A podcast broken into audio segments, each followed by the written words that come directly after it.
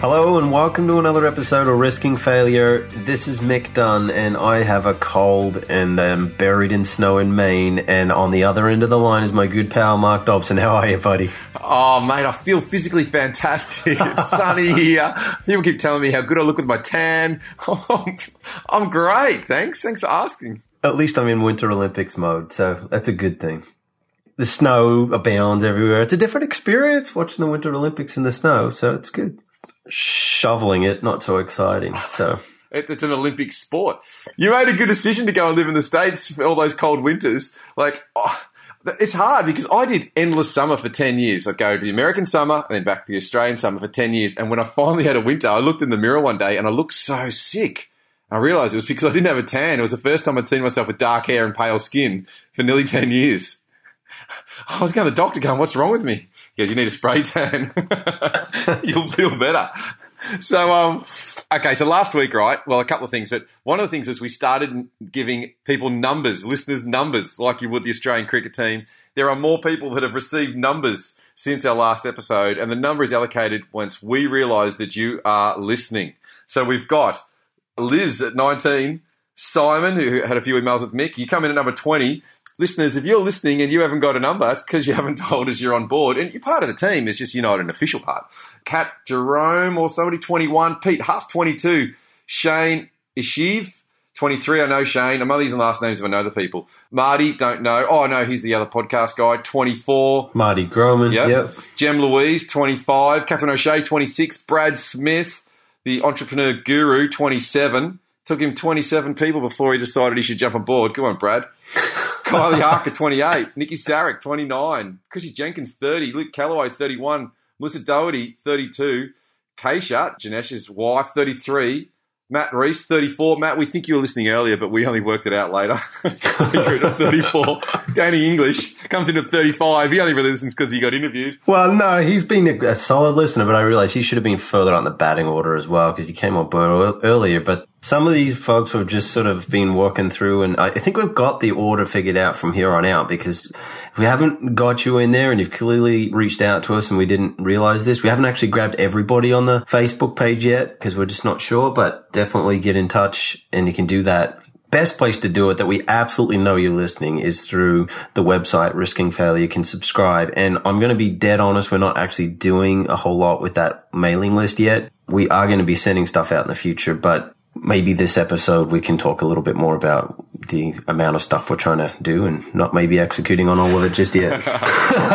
and also, do check out the webpage because it's the ugliest webpage on the planet. And I think it's important that you witness that in an era where everyone's trying to you know, look more than they are. We are authentic. Mate, I'm so glad you brought this up because I was listening to last week's episode and you, um, you obviously brought that to everybody's attention. So thank you. And, I did put this website together. I did buy it as a theme and uh, just sort of populate it as best I could. The problem is, you know, I've been kind of copying a lot of flack for the look and feel of it. Problem is, I just I don't know any graphic designers. Do you know any graphic designers at all? do you uh, know anybody that's been skilled or schooled in the world of graphic design at all? I wonder. No, no idea well, okay, to bring our listeners up to speed, I'm qualified graphic designer, but I was never a good one, Mick. I'm better at what I do now. That's why I had to give it up. No, Mick, I don't want to put you to shame. If you've gone and worked on that and then I come and do the page, it could make you feel inferior. I don't want to make you feel less than you already feel. So it's just better to be not involved on the outside, take no ownership, and then then just kind of come in later on as the critic. You know, I, I understand. Listen, we agreed when you called me. I said, Mick, all I've got is an hour every once a week to do this stuff. If you wanted me to be a graphic designer, that's a totally different conversation. But look, it is the ugliest webpage on the planet. I think we should just back that in. Check it out, folks. You're welcome to have a look. And we will post a list up there progressively once we uh, and not your last names if you're freaking out, but if you want to know your number, get in touch. We'll give you a number. Speaking of last week's episode, I listened back to it, Mick, and it's not wasn't our strongest work. Yeah, I'd have to agree. So you know, we're sorry, but you know, we're called risking failure. So that means we're putting ourselves out there. Because I listened back, and oh, it was a tricky topic for me. But one of the things I cringed about is I said, you know, that somebody referred to me and used the word love to sum me up. I was like, I nearly spewed in my mouth when I heard myself say that. I knew I would regret saying it at the time, But oh, later on, I was like, oh, why do I do this? Why do we do this? But I guess that's just what we do. We just throw it out there, look like dicks so other people can feel good about themselves in contrast, I guess. But yeah, I cringed. I wasn't stoked, but yeah, it's tough. Yeah, I felt a little bit myself the same way. There was a couple like stories and things like that. I was like, uh, just I felt like there was a few things that we were talking about, and I felt like I wasn't completely sure that we were on point as I was talking about some stuff and we are sharing. And, and I, I, think you just generally feel that in a conversation. You understand if you're on point and sometimes you're just searching for it and you're almost there. You're circling around something, but you haven't hit it. And I think we've kind of done that before. And if you listen to the two overwhelm episodes, the first one, I think I was still making good progress on the topic. I don't know that we resolved anything in the second one. We just sort of both came to a place where we're like, okay, we both agree that that's an uncommon thing that people don't talk about in relation to overwhelm. And there's more to it than that. As I was listening back, that's when I was gaining definition on it. I, I don't feel like it was one of those defining episodes or anything like that, but, um, we can't beat ourselves up. And we did kind of talk about that during the week. You know, it's more about uh, exploring things, not having answers. So it's really interesting, at, like doing this because we don't know what the formula is. You know, like oh, it's interesting to go, well, how the because it's really just meant to be an honest conversation around growth. Some weeks you're going to grow more, and other weeks you don't. And I know that I'm growing more by listening back to these. Although it was funny the other day, we just released the second episode of Overwhelm, and I'm taking the piss out of you at the front at the start because I'm like, oh, last week had all this advice, and this week you're like, you know, yeah, now you're overwhelmed. How's it going, Mick? And I got a text from Strutty just saying, I listened to the first few minutes, I can't breathe because he knows both of us, and he obviously was loving it. Going, he's just aware that I was just slamming the boots in. So, um, thanks, Johnny. So, the topic this week, Mick, though, you brought up was the one about just being way too busy. I'm so excited about this topic. I've got some ideas already. So, why did you bring it up, though? Are you too busy? No, it's actually not been an overwhelmed thing. It hasn't been too busy. I've been reading The Four Hour Work Week by Tim Ferriss. So it's just part of, you know, absorbing some of the information in that book as being quite intriguing and caused me to start looking at how I was spending time and realizing, I think, a whole slew of different things. But just the thing right now that I've been thinking a lot about this week is trying to get a handle on how much time I'm spending being busy and how much time I'm spending being productive. And realizing that I've got a lot of time I'm just busy doing stuff. I am not a natural born delegator. So that doesn't help either because I sort of tend to like to get involved in things and put that physical touch to things or you know, be actually involved in my work. So it makes it very difficult for me to even see what it is I'm doing that somebody else should be doing. And even the things that I do identify, figuring out how to get to the point of somebody else doing it is in many, many cases feels like much more work than it is to just do it myself. I think it would be interesting to talk about that because I, I just know that everybody is wrestling with it and we always do. So, okay, I've got some ideas on this because it's probably an area where I've tried to master, but also I go into companies and usually consult with the most senior leader. This is the first place we put our effort because we need to free up their time so that they can put the time into where they are most productive. So we've actually got to work out where their time is bleeding and why and fix that so they can put their time into something useful.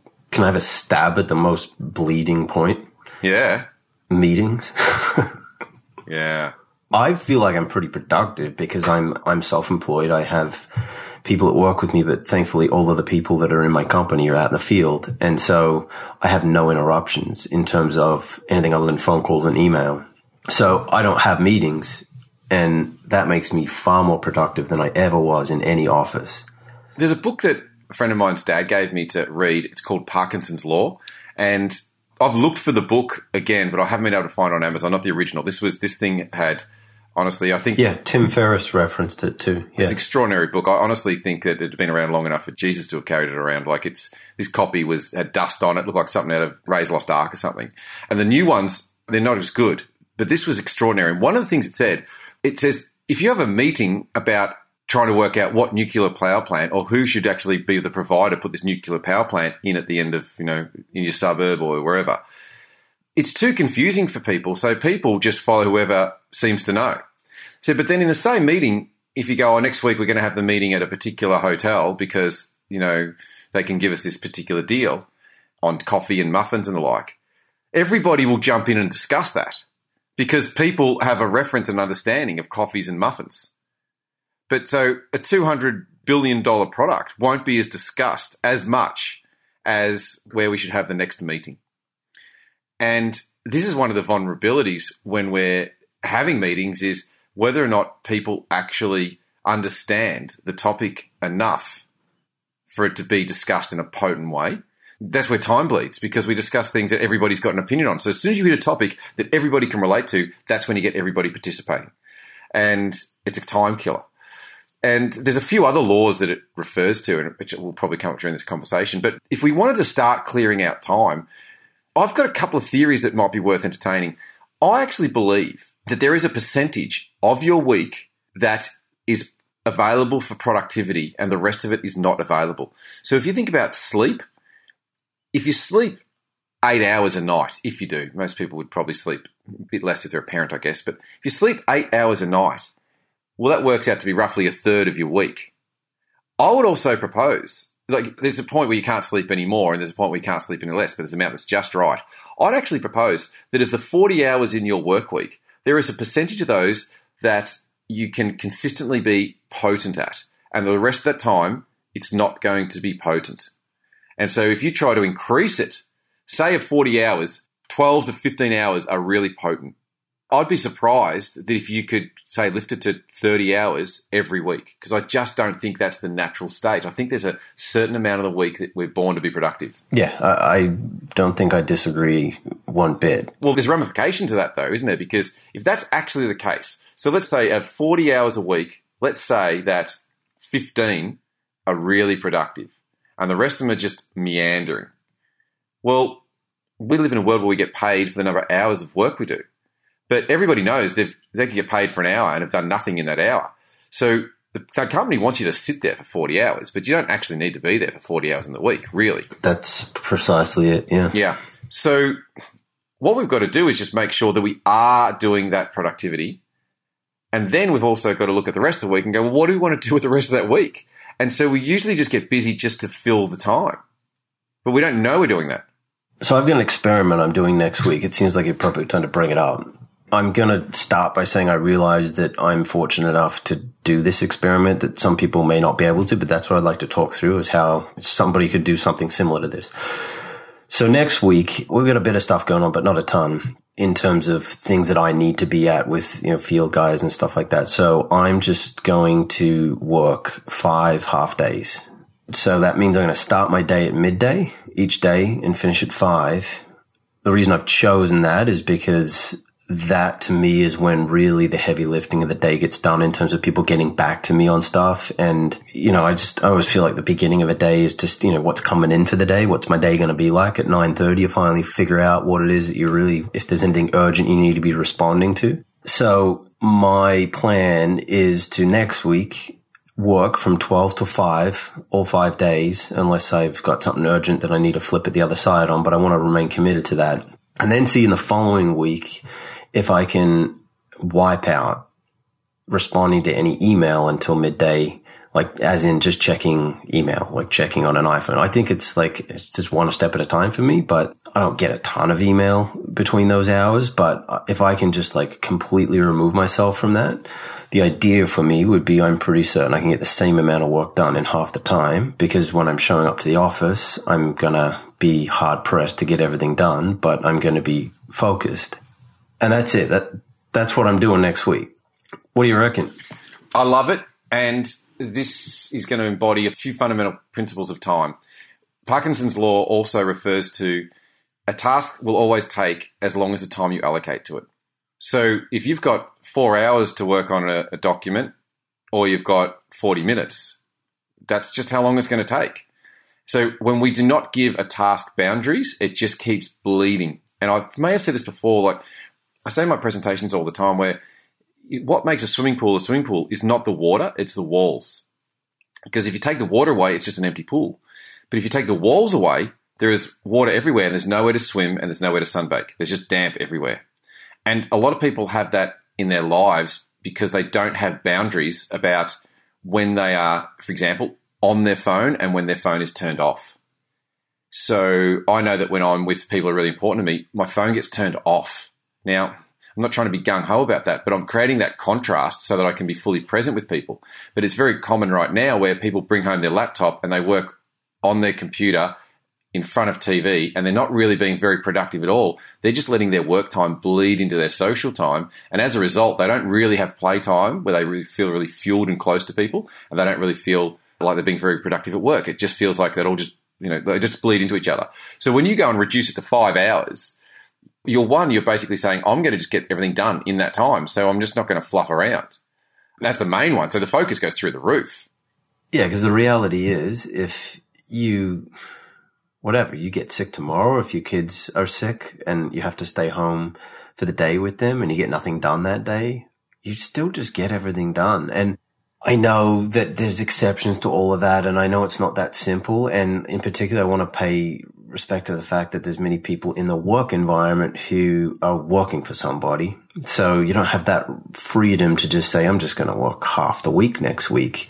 But there is other stuff I think we could talk through that could be done and then maybe get onto other stuff as well. But mm. well, I think though in a workplace, if, if if someone is working for somebody and they wanted to experiment with this, the way to start is to just note down when you're productive and when you're just there, nothing's really happening, you're busy. And it's as simple as every time you do a one hour of productivity, just put a little mark down on a notepad and go, that was one hour of productivity, and just get a sense of how many hours a week are you being productive. Yeah, but have you seriously ever done that? I mean, I haven't. Yes, I have. 100% I've done that. I've done it a few times because when I was young and had started the business, I couldn't understand where my time was going. Time was just bleeding. So I started to keep track of it. And because I used to work from home, everybody knew I was home. So people would drop in all the time. And I realized that about two thirds of my week was social. And I wasn't in control of it. So I've absolutely done that. Usually people just need to do it for a day and they can see the pattern. But what we're trying to look for is how much of your week is actually productive, not so that you can increase it, so that you don't have to feel bad the rest of the time. That's what happens. There's a guilt comes in. You go, oh, I should be working. I should be doing this. And it's like sleeping. You don't walk around going, oh, I should be sleeping more. Well, you got eight hours. Like you're not, you don't need to feel bad that you're not sleeping for 15 hours. So we're just trying to find our natural rhythm. What I think I'm trying to get to with this, I'm only a quarter of the way through this book that I'm reading of Tim Ferriss, but is to try to see how much I can reduce it down. I've sort of done this many times before anyway, because I've had stuff like trade shows when you have three days out of the office, but you still just keep up. And those last two days of the week are highly productive. So I sort of don't even feel like I'm pushing a threshold. I'm just in some ways checking it. But then I think what would be interesting is to get to the point where I feel like I can't reduce it anymore. And then to be able to figure out a way to take stock of what's in that time. If it's two days, for example, what's in those two days that I absolutely have to be doing and what's in those two days that somebody else could be doing so that I could get to a point where I could turn it into maybe one day and the idea for me is not to be working one day a week. It's just to push somehow to push myself to figure out what other people could be doing so I can free up more time to do the things I should be doing and have more time to think about what those things are.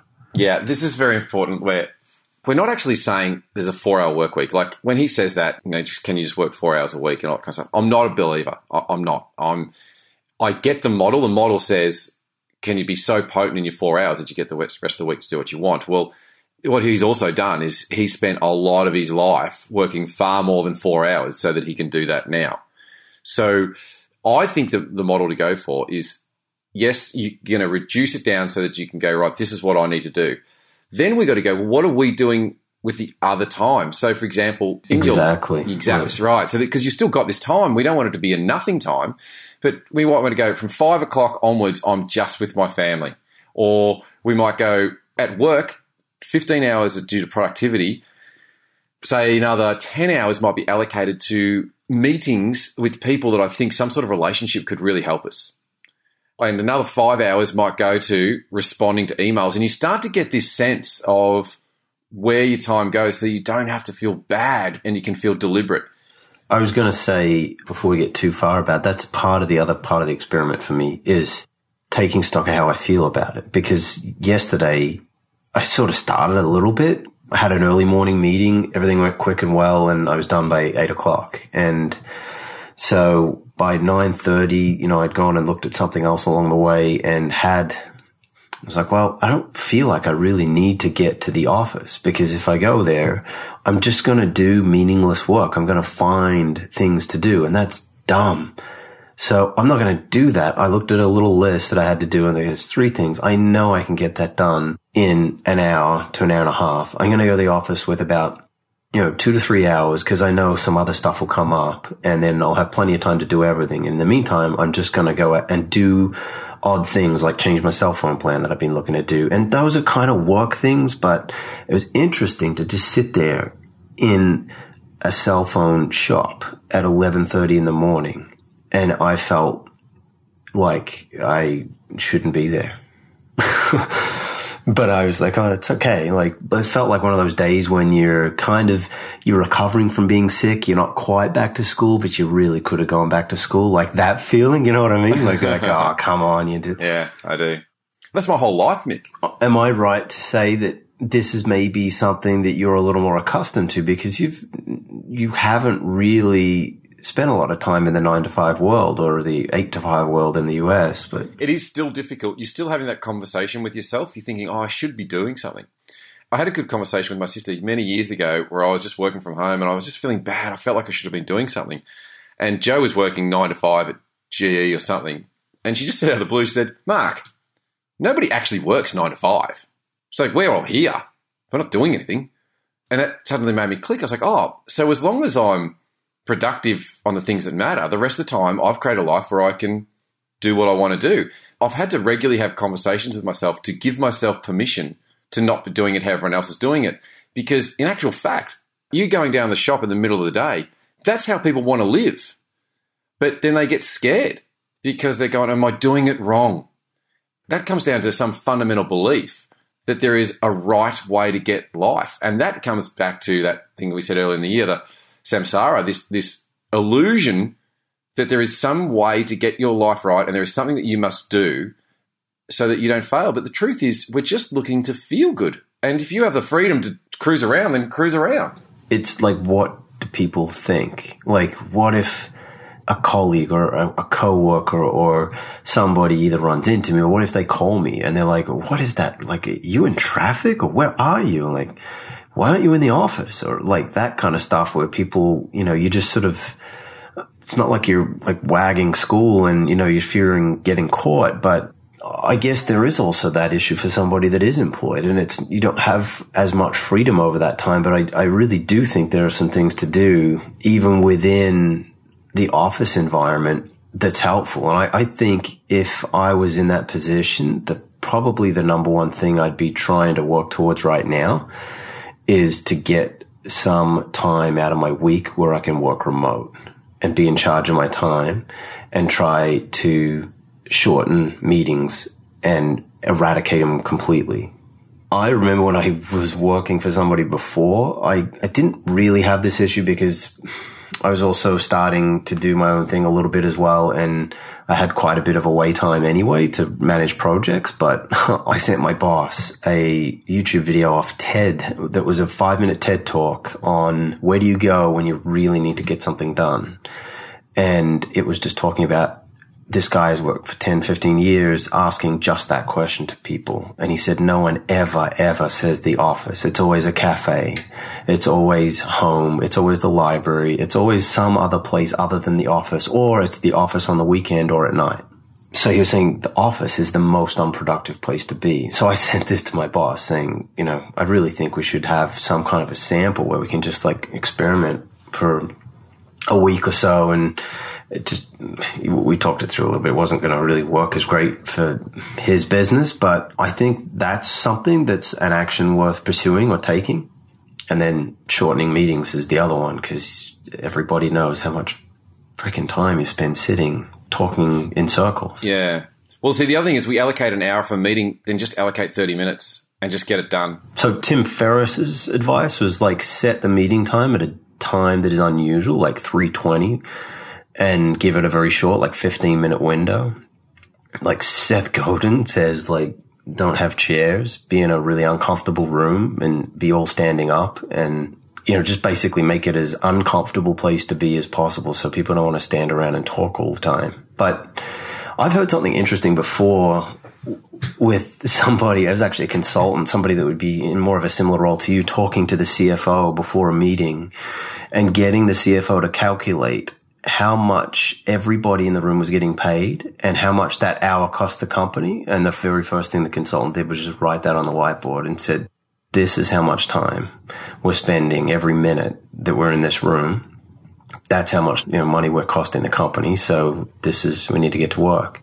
So I don't know. I mean, there's host of different ways that people on different levels can handle that when you're in management or whatever. And I'm you're way more of an expert than I am on that. But I, I'm bringing context to that just because I think there's a lot of people listening that are really uh, having to go to work and, and respond to what other people are telling them. Look, I think that remote thing doesn't actually work when you ask your boss to work remotely. It will work in some industries, but it will only work if the boss already really trusts you and you've got a role where you don't need to necessarily interact all the time, but you've got to have the runs on the board. The reason they don't let people work remotely is most people don't trust people will be productive. So they don't want you to work at home. They want to be able to see you because they think you're just putting on a load of washing and the like. And half the time you are because you still don't even need to spend that much time to get stuff done. So I think another way to do it, instead of asking your boss to be remote, if there's an area of the business that you think that you would like to transition into, you could say, I reckon I can get my job done in 38 hours, not 40. Can I spend two hours a week or spread out, however, working on this particular thing that would actually have you transition into another role? because the boss gets scared that they're going to get burnt. So you've got to work out a way so that you take away the risk. So when I work for companies, just about every single time, I will work out what is the risk that they've got and let's see if I can take it. So sometimes they go, We don't think it's going to work. I'm like, Well, don't pay until it works. And they're like, Well, now we haven't got a reason to say no. So you've got to take away the risk from your boss. And we live in a world where everybody's conditioned that you've got to work for the hour, even though an hour, you know, it doesn't make anybody any money. You've got to actually work for productivity. And we live in a world where we just don't trust each other. So that's trickier. So sometimes I would say, don't worry about working remotely. Just try to go, can I start to have my job evolve into a role that I actually enjoy when I'm here? That's the other way to do that. I heard a quote the other day I thought was awesome, and it said, We'd never have enough money for the things we don't want to buy, and we'd never have enough time for the things we don't want to do. And if you feel like you do not have enough time, it's because you have a whole lot of tasks that you don't want to do. Yeah. How about them apples? Do you think that's a bit different to overwhelm though? Because I do. Yeah, it's different overwhelm for sure. Yep. Having not enough time, I feel that's a far more regular thing that at least I run into than the feeling of overwhelm. Well, the Buddhists say that busyness is a form of laziness because you never have to look up and assess and think things through. You can hide in busyness. So if we walk around the office with a cup of coffee in our hand, people think we're lazy. If we walk around the office with a piece of paper in our hand, must be busy. And I even had a friend who was called in. To, a, he works for a very big company, huge company, and he's very important in that organisation. And he got pulled aside because they said he just wasn't working hard enough. But it really was that he does things from such a calm space that he just doesn't look busy. And busy is like a trophy. It's like a, we get proud of how overwhelmed we are, but busy is the enemy. It's so stupid. So he was shattered and he was telling me about it. And I said, This is what we're going to do, mate. Let's, for the next two or three weeks until your next meeting with them, write down everything you work on during each day so you've got a solid list.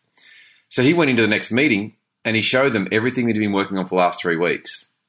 And they apologized and they were absolutely shocked. They said, We had no idea you were doing all this because he didn't look busy. Busy is this new thing where if it's something we take pride in. If your friends say to you, How's things at the moment? You're busy? And you go, Oh, yeah, look, I've got so much on. But if you said, No, I'm not really, I'm just sort of meandering around, people say to you, What do you mean? Come on, like, come on, get amongst it, get into it. Yet when people say to me, I've got so much on, I actually say, No, no, I don't. I, I've actually got plenty of time. Once you actually say it with certainty and comfort, people actually pause and go, "Really? How'd you do that?" Busy is is stupid. Yeah, place so much more emotion over it too. You know, like oh, I'm slammed or I'm like absolutely crunched or whatever. You know, and people take pride in that. You know, Look, another reason people can feel busy is, and we talked about this another time, I think, but the human brain can basically accept seven things plus or minus two as a general rule. So I think I've said before, if, if I offer you three pieces of fruit and say just choose one you like, it's easy. Give you a whole room of fruit from all around the world and say just choose one. It's too much. So what can happen with busy is as soon as our to-do list, or really a to-do list is a series of obligations, things that we think people need from us or want from us, as soon as we write a list that's got more than seven things, as soon as we're working on one project, we feel bad because we feel like we should be doing those other things. When really most of the things on your to-do list move to the next day and to the next day and the next day. So therefore, they can't really be potent. They're not essential. Like eating lunch or eating dinner doesn't get moved till three weeks from now. You might have a late lunch, but you eat lunch because it's bloody important. So really, if it's getting moved along, it's in a box of idealism or it's a good idea. People might say, "Yeah, no, what I do? I know, no, this is important." Okay, well, if it's the direction might be important, but that doesn't mean that that specific task is a potent way to move in that direction. And I think that's really important that people sort of go, oh, I need my business card or I need my web page or I really, you know, I should plan that holiday. And if you're not doing it, it's because your brain can see it's not the exact solution for what you're trying to achieve. And so the things on our to-do list are usually just obligations or idealism. They're not necessarily necessary and potent to what we want to move towards. When you let that soak in, that's pretty big when you start to actually observe your week through that sort of awareness. Yeah, I, I tell you what, today I've done this many, many times before. I'm uh, obviously very aware of it, but today I was really paying attention to doing one thing at a time and just trying to catch myself when I had two emails going at the same time or checking one piece of work and having an email being drafted or doing research for that email, like trying to find a link for it and just seeing how much stuff I was beginning to open up at once. And it started with lunch, where I went and sat at lunch and realized that I just needed to focus on eating lunch and not check email or do anything other than just eat lunch and be like focused on that task. Cause I was like, I don't even do that. And I think that's true of so many of us, particularly people working in an office environment where you've got an email device or an internet device strapped to you now. Everybody's just checking stuff. But I felt that's another area that I really want to try to do more work on. But I've got a slightly different distinction on that. I actually notice what I'm feeling, which you said earlier about it's one of the other examples, but what I'm feeling, and if it doesn't feel rewarding, then I go, oh, I shouldn't be doing this because there's a habit that comes up that I've noticed in myself and I've seen other people. As soon as we get some time, we say, all right, what should I do? And we usually go back to our computer, we check some emails, and we look for some external stimulation. We go, oh, yeah, that's a good idea. I'll do that because we don't know where to put our effort. What I've learned is that right at the start of the year, on the episode about um, New Year's, we talked about goal setting and the like. I've got that all written in a book. And I find that as soon as I get a chunk of time or I get some breathing space from doing the, the roles that I need to do, like if I've got to speak in front of an audience, obviously I've just got to deliver that. But then when I come back, I'll actually go, no, I don't have to check my phone even the messages come in. I actually give myself like half an hour downtime after a presentation just to calm down because it's actually quite intense. And I just go, I just want to be in the car and listen to the radio or be silent. And then when it's time to do a task, I'll actually go to my book where I've got my goals. I don't do it every day, but when I have that question about what should I do, I go, oh, the first thing I should do is I should go back to my goals. And I look through and I, and I see things there that are worthwhile working on and they're enjoyable. And another way where I move towards that and I don't get, respond is that I only open my mail once a month. Now, granted, that doesn't work for everybody because of uh, how they're set up and the like. And every now and then I get burnt on something. But but when I say burnt, I mean like you know, please pay this thirty dollar fee or seventy dollar fee because you paid that late. It's worth it to me because I don't want to have to open my mail every day because I don't want to live in this reactionary state. So you actually just choose your time. And I've noticed that if I've got something I need to do and it feels overwhelming or feels fatiguing, I go, oh God, I've got to do that, then I either one, am I making the project too big and I can shorten it, or two, I really don't need to work on that. That is not my life calling. That's not where the momentum is, and I'll work on something else.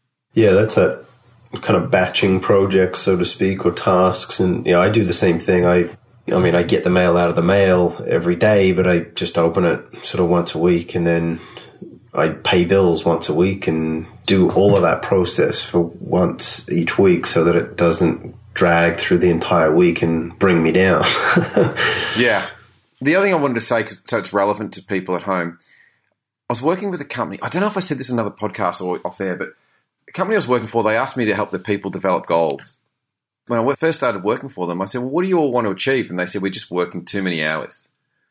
And I said, Well, how many hours less would you like to be working? And they said, oh, No, we proposed an extra 15 hours less work a week. So they got home more reasonable hour and all that kind of stuff. And I said, All right, we'll work out what you would do with that 15 hours because that's your problem. Because they didn't have another 15 hours of personal, personally rewarding tasks to fit in because the person who's running marathon or training for triathlon, they seem to fit it all in. The nature of their passion is that it takes time. And so one guy said, oh, I'd read more. I'm like, well, for 15 hours? Or if it was 15 hours, like, well, what books? And they're like, well, I don't know. Like, and so unless you actually think what you want to do instead, you'll end up just meandering through your week feeling busy. But the truth is, you're not busy, you're not focused. And busy is the symptom of not knowing where you want to move towards. So you end up following either what somebody's emailed you or you start following social customs of, oh, I should do this or I should be busy or I should whatever. And you, as Anthony Robbins says, you should all over yourselves. I must admit, I do have a plan for next week. I'm going to be at home with the kids and give time for my wife to do more stuff and get caught up on things and just have a rest. And so, like that part of it, I'm not worried about how I'm going to fill my time. You know, something else I wanted to touch on was that I think you can gift somebody this, like meaning give somebody the opportunity for this. This hit me during the week. We had a, another blizzard here. I had three of them since I last talked to you. But um, one of them. Sorry, I, I, wasn't listening. I was just putting my sunscreen on. Sorry, what you were saying. anyway, I, I, think one of the nights, Wednesday night, Tuesday night, or something this week, we had another snowstorm and my wife was coming home and just couldn't get all the way home because of problems on the roads and stuff. So she ended up staying at my father-in-law's. And so I was home all night and able to do a whole bunch of stuff that had been just sort of on the list of things to do at home, like doing ceiling trim and painting stuff. And I just worked until 1230 at night and just got so many little tasks done because there's that window and it's exactly what you said earlier about how you you know those opportunities come up and that was like a gift of an opportunity but also it was like the amount of time it took was the amount of time I'd allotted to do it. It could have taken an entire weekend to do that or an entire Sunday but it just took 3 hours because that's all I had. And I realized at the time I was like wow you know if we just tried to schedule this a little bit more where for family life if I you know we do this all the time or you know, you just take the kids and you have a couple of hours and it's like the, the amount of stuff that gets done in the house when one parent takes the kids and the other's able to get stuff done is astounding. And I think you can do that in the workplace. You can do it for friends. You can do it for all kinds of things to just like take hold of the thing that is getting in the way and say, I've got this for two hours. You go do the thing you need to go do, you know? That's so true. And look, when we started this conversation, I said, well, the first thing I'd go into do to help a help a leader is to get more time. One of those things that we start to work out is we do document where their time is going, and we try to work out well who could take that on, and can we communicate it in a way where somebody else could do it how we want it done, and it's developing your capacity to to delegate. But that example you use in the family is very similar. It's like, well, hang on, if someone else can do this then I would get this time, but I also want to contribute with this time to the company. So you don't, some bosses, they go, oh, I'll get all my staff to do this and I'm going out for a four hour lunch. And that really rubs everybody the wrong way. Now, sometimes a four hour lunch is worth it depending on who you're dining with. But if you if Liz took the kids and she came home and found out you'd been asleep all afternoon, if she was worried about you, that's fine. But if she wasn't worried about you and needed some work done, there's going to be hell to pay. But this fundamental awareness is if we can empower the people around us to do things that help us, but we can use our time to help them in return, then we make real progress. And one of my clients, Dave, when we first started working together, he was just a mess. Like, you know, let's say mess emotionally. He was like, he just had so much on. Now he's playing golf twice a week and he has more staff and he's doing more business easily. And the growth is ridiculous because we just started to go, what would be a smarter use of time? And once he started to realize one, what he should be doing, big potent, two, what things did he keep doing over and over and over again that he just really could teach someone else to do because they were minor? And three, what were the boundaries for getting the tasks done? So we no longer wanted to have the computer on our lap after we got home from work. And having that boundary really made a big difference. And what I've even encouraged some people to do is to put a big sign on the computer saying, Is what you're doing right now dumb? because we sometimes don't ask the question whether or not this is an intelligent move to be making. Like, is this where we should be putting our time? And I think you going down and getting your phone sorted out is so smart. Like, it's so smart for someone to allocate maybe, say, two or three hours every six months to work out are they on the best gas plan, electricity plan, phone plan, and the like. That is time well spent. So you've got more money for later. We just don't think through what do I actually want to do with my time instead? Now, granted, if you're in a workplace where it's a bloody disaster and people keep throwing you crap and expecting to respond, you should just get a different job. So people are like, oh, all my furniture, it's always soaked, it's always wet. And I go, well, maybe you shouldn't live in the tropics.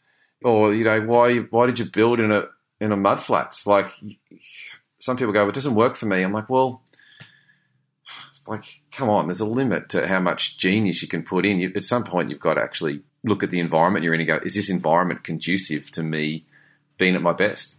Look, reducing that time I think there's two distinctions. I feel like it's a path toward getting better at delegating. And I think first, before trying to master the delegating part, I think it's about cutting out the stuff that doesn't even need to be done. So, you know, it's, it's useless for me to try to delegate somebody sorting through all of the business cards and stuff that I've ever obtained and like trying to figure out a whole system for how they should be sorted so I can figure out how to like, cause if I'm not going to do anything with it, then what's the point? You know, so whereas I look at that in my office and I go, oh, someday I should like go through all of that and like put it all in an Excel spreadsheet or something. Is like, if I need to get a hold of somebody, I'm just going to find them. you know, like that's that's right. That's so true. So I was like, ah, I just ended up getting an envelope and I just stuck it on the wall and I just throw them all in there and it just, it just says contacts. That's it, you know. And I just know that if somebody I ever talked to three years ago and I'm just searching and go through that, but it's been up there for eight months and I still haven't opened that envelope to find anyone's name yet because I'll find them, you know. So true, Mick. And here's a couple of little bits of gold on, on that for people. If there's a task that we just keep moving on, we typically just don't need to do it or we've made it too big like, you know, when you want to go through receipts or whatever for the government, you better off just whacking them in a box, calling it 2012 or whatever it is, and just putting them in the shelf and just going, look, I'll do it when I actually need to. If it's a project like painting the fence or something like that, and you go, no, I really do want to do it, but just keeps moving on. The, the truth is that we can either be making it too big or there's other tasks that we haven't resolved yet. And because we haven't resolved that yet, the truth is, although we want to do it, it's not high on the priority list. So we need to get those other things done. Like my classic, the classic is my dad cleaned the house spotless so that we could rent it out years ago. And then we came back from his holidays. He cleaned his car, and he's never cleaned his car in his entire life. But there was nothing else to do. He had no other work around the place. So now he moved on to the cleaning the car because all these other things have been ticked off. But I think with the delegation one, one of the mistakes that people make is that they delegate out the things that they should really do because when they're busy, they go, oh, geez, this needs to get done. I'll, I'll just need some help with it. But the truth is, sometimes we delegate things that we think are easy so that someone else can do it and we're prepared to do the hard things. Where often the things that we find really difficult, it's someone else's joy. Sometimes we're doing the things that really someone else should do and we delegate the things that we should really do. And we, we get them wrong. We switch them over. And so I encourage people to actually switch things. For an entrepreneur, I think the two that the most obvious to me would be sales and bookkeeping. I think there's probably a lot of people that do the bookkeeping and they do the finance stuff and they sort through it all because they feel like they're the only one that knows it all. And then they hire somebody else to do the sales and pretty soon they're miserable. Yeah. So let's look at that. So they go, I'm the only one that knows it. Now, Dave, that I talked about earlier, he had that challenge. And I said, well, hang on. Let's actually allocate some time to teach someone all that you know about this, your decision making process, because there's patterns. So I used to book my own flights because I was the only one that could work out, you know, how it works. But then I realized, no, what I'm doing is I'm allocating, I need 45 minutes to do this. If, if it's during the winter, I need to allocate an extra half hour in case there's a fog delay. And I had a decision making process. Now, when you teach someone your decision making process, then you, you free up your time. Yeah, that's part one of that. Can we actually teach somebody what we know? The other part of that, a good example would say the bookkeeping. I've got a bookkeeper and an accountant. And when I got my bookkeeper, she said, What do you want me to do? And I said, Anything with a number in it. And she first wasn't sure. So she said, But hang on, but what about if I pay your bills and like, like your bills need to get paid? You don't want me to pay your bills, do you? I said, Does it involve a number? And she was like, but that's responsibility with that. And I said, yep. And I'll give you a PIN number to the accounts and you'll inform me of what you're transacting. And I'll, and, and people go, well, you know, that's dangerous. And like, there's a limit to what size account I give access, somebody access to. But anything with a number. What actually happened in one circumstance too is that when we first started working together, I said, look, I want it all done by certain dates too. You know, you got these little dates during the year that you've got to deliver your BAS statement by. And sometimes you've got an extra, like two months before you actually have to hand it in. And I hate doing that. I hate it when it's delayed, like for two months, because I want real time accounting. I want the accounting done so that I know the money in the bank is actually what I've got. There's no government going to ask me for some other money next month that I didn't know about, all that kind of stuff. And she didn't deliver on the first month. And I just called her up and I gave her a hard time. I said, We agreed. And I held her accountable to how it needed to be done. I said, this has got to be done this way. And since then, she's been bloody awesome. But it's about telling somebody how you want it done, making sure that the first time that they make a mistake, that you're supportive, but you're clear. And then starting to put your time in the area where only you can do it. So for me, you know, my bookkeeper could never be in front of an audience. I'm in front of an audience all the time. That's what I should do best. So I should do that more. But I thought that distinction about anything with a number in it, I think that we all need to start thinking like that. If it's not a strength of yours, then delegate it to someone whose numbers is a strength. We often hold on to the things that take us forever. I've never had that problem actually. I've always just if I don't like it, I just don't do it. Well, there's all kinds of stuff to talk about with this topic, but speaking of numbers, I think our number could be coming up pretty soon. I think we're we're closing in on the one hour. Oh, really? Yeah, we are. When you said now numbers coming up, I'm like, what do we get caught doing? what have you done, Nick? Or I thought you meant, oh, there's some more listeners that like, you know, cut base. I was like, I didn't know what you're talking about. But yes, we're going for a long one today. Hope this is helpful to people. I don't know. Hopefully, I feel like it's a bit disjointed, this stuff sometimes, but there's a bit of gold in here. If, just try doing one of these things. Actually, you know what? With you, with your week next week, there'd be merit in everybody choosing one thing out of this and applying it to next week. So what I'm going to do is because I know it works for me, is that when I go to my book of goals, that really changes my week. So I'm going to go to, I'm going to commit to doing every morning to look at that just so that any spare time is bang on potent. I'm going to have a wicked week next week as far as productivity goes. You, you're going to do your five hour work weeks or five hour days? Mm-hmm. No, my five half hour days. Yep. Five half hours? Uh, five half days. Yeah, yeah, yeah, yeah. Sorry, I didn't. Yeah. yeah. That was me. Sorry. No, that, that went really well. How smooth are we? You're really good at this radio thing. Me too. We're such a good team. It's, luckily, we called it risking failure because if we called it pushing success, we'd be pushing stuff uphill. Well, I'm just glad you didn't grace us with your Buddhist uh, Asian uh, voice this week, mate. That's not me. That's this other person that sticks their head in sometimes. I've got this little Asian cleaner that comes in. It's them. They're like, ah, oh, Mr. Dobson, you are very smart today. I like what you say about time. Now, is this your crap on the floor? yeah, sorry. Oh, mate, I think we're going to have to cut it off right there. All right. Goodbye, folks. Have a good week, mate. Talk to you next week. Be productive. Thanks, mate. Say, say goodbye. Goodbye, Mick. Thank you. See ya. See ya. You've been listening to Risking Failure. To join the community and access more free content, news, and updates, subscribe at riskingfailure.com.